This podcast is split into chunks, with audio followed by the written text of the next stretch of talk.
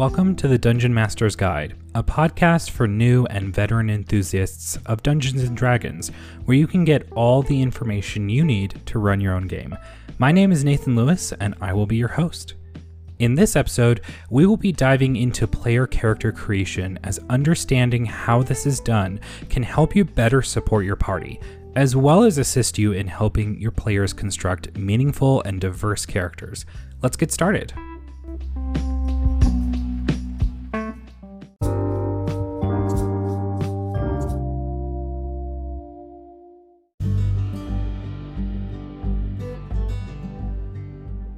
We all know that one of the most fun and entertaining parts of playing Dungeons and Dragons is creating an interesting character with a dark or mysterious backstory. As a dungeon master, however, you are often not creating a character for your own perpetual use, but rather creating an NPC for your party to interact with. Because of this, you may find yourself bemused or a bit lost when creating a player character. It is important to know the parts of D&D that you as the DM might not directly interact with, however, as you are most often the first stop for your players' questions. So, let's create a character together so that we can better understand the process your players go through in order to create their Genasi rogue or barbarian bard.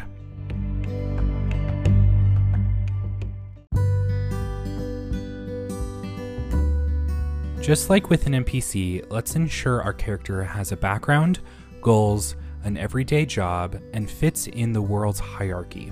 Doing so will ensure our character feels grounded and realistic. This will allow them to grow through the course of a campaign.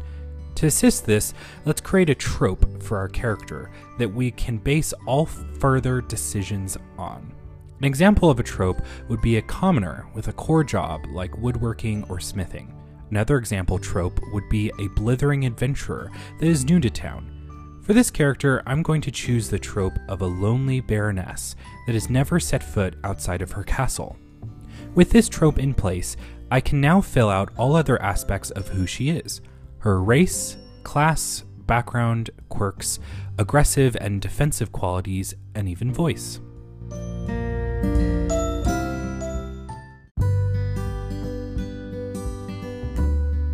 Just with the NPC episode, there are a plethora of races in Dungeons and Dragons, with many of them having different body types depending on gender. But make sure to keep in mind that women can be burly and men can be frail. Because I have determined her character to be female and a baroness, it is plausible that she is one of the more common races human, elven, or dwarvish. To keep it simple, I'm going to determine that her character is a human female and a bit older, around 50 years of age. With this in mind, let's determine the class of this character. In my head, I imagine our character to be very curious, reading all manner of literature and fiction to fill up her days of wandering the halls of her castle. Because of this, she might have found texts compelling her to worship an ancient deity, throwing her down the path of a cleric. She might have also uncovered a relic of a lost age, which gave her dreams of a secluded Daedric horror, casting her into being a warlock for this fiend. While these paths are compelling, I think that an internal power, long stifled by the care of an overprotective husband, welled within her and sprang forth after a life of the study of arcane manuscripts. Her wizardly class set in stone, let's proceed to fleshing out her background.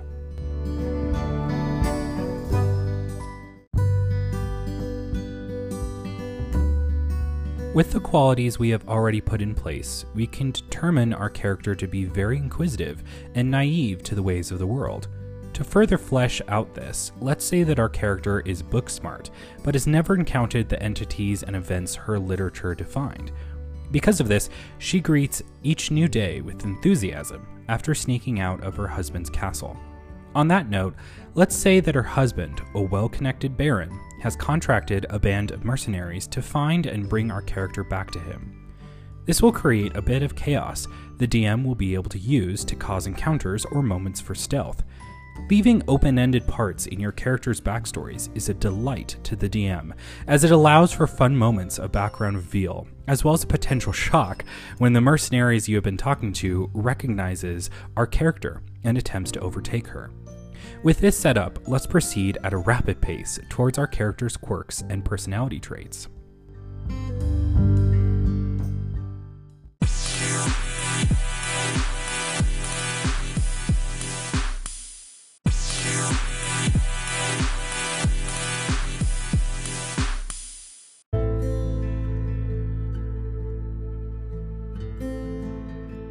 While we will not be debating nature versus nurture today, it is important to incorporate your character's background and upbringing into their current personality traits.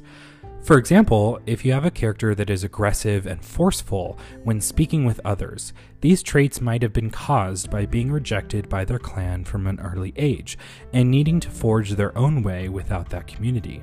Another example would be a shy and soft spoken character acting this way because they do not view other people as worth communicating fully with. For our character, because she is naive and has not experienced the world outside her home, she is someone that is boisterous and at times loud on account of not entirely understanding social customs. Also, she might engage with seedy and dangerous people, who might otherwise be left alone due to not being able to pick up on those social cues. Whatever the personality traits, make sure to be respectful to your DM and fellow players when portraying them. Make your character annoying, but not your role playing of them.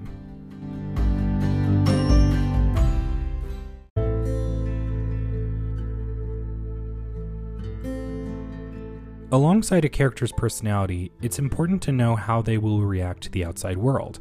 This will mostly be understood once a player gets into the world of their DM, but it can be helpful to roleplay to have a thought experiment about how your character will view a series of common events in every D&D game. For example, how will your character react to death or to killing someone? Would they threaten or peacefully approach someone they want information from? How do they view the many deities of the world? And would they be open to worshipping one at all? These are all good questions to ask yourself when creating a character. For our wizard, I believe she would react with a bit of horror when killing someone for the first time, as she would find the experience much different than reading about it. Another option to address this would be to have our wizard become a bit emotionally detached as a way to cope with death, sinking herself into literature.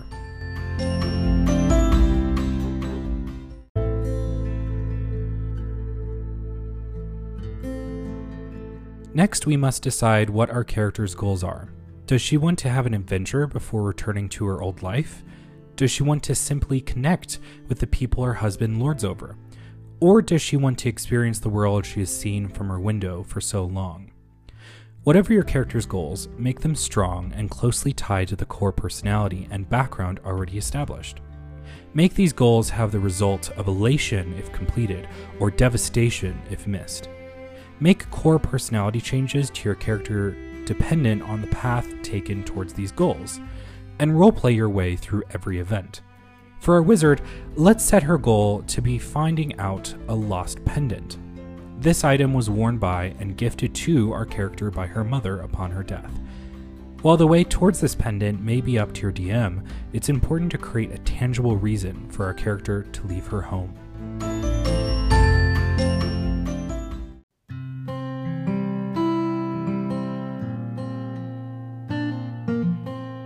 We now have our character mostly fleshed out. Their race, class, background, goals, and personality are all ready to rock and roll. As a last step, and to finalize the creation process, it is now time to give our character a name. Defining a person's name gives them solidity in reality. It tells you and your DM that this is a character worth caring and fighting for.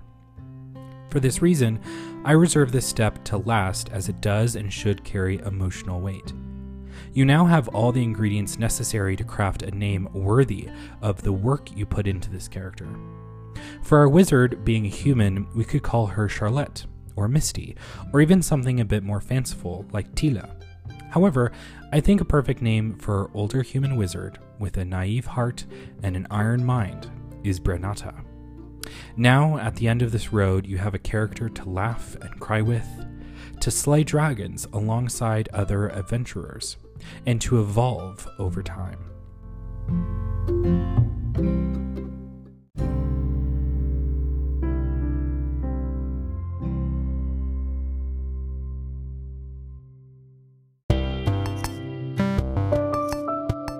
And that is this week's discussion on character creation. Thank you for listening. Please send any questions to me at the Tilted Crown 6 on Twitter or an audio question on the Anchor app. See you next week.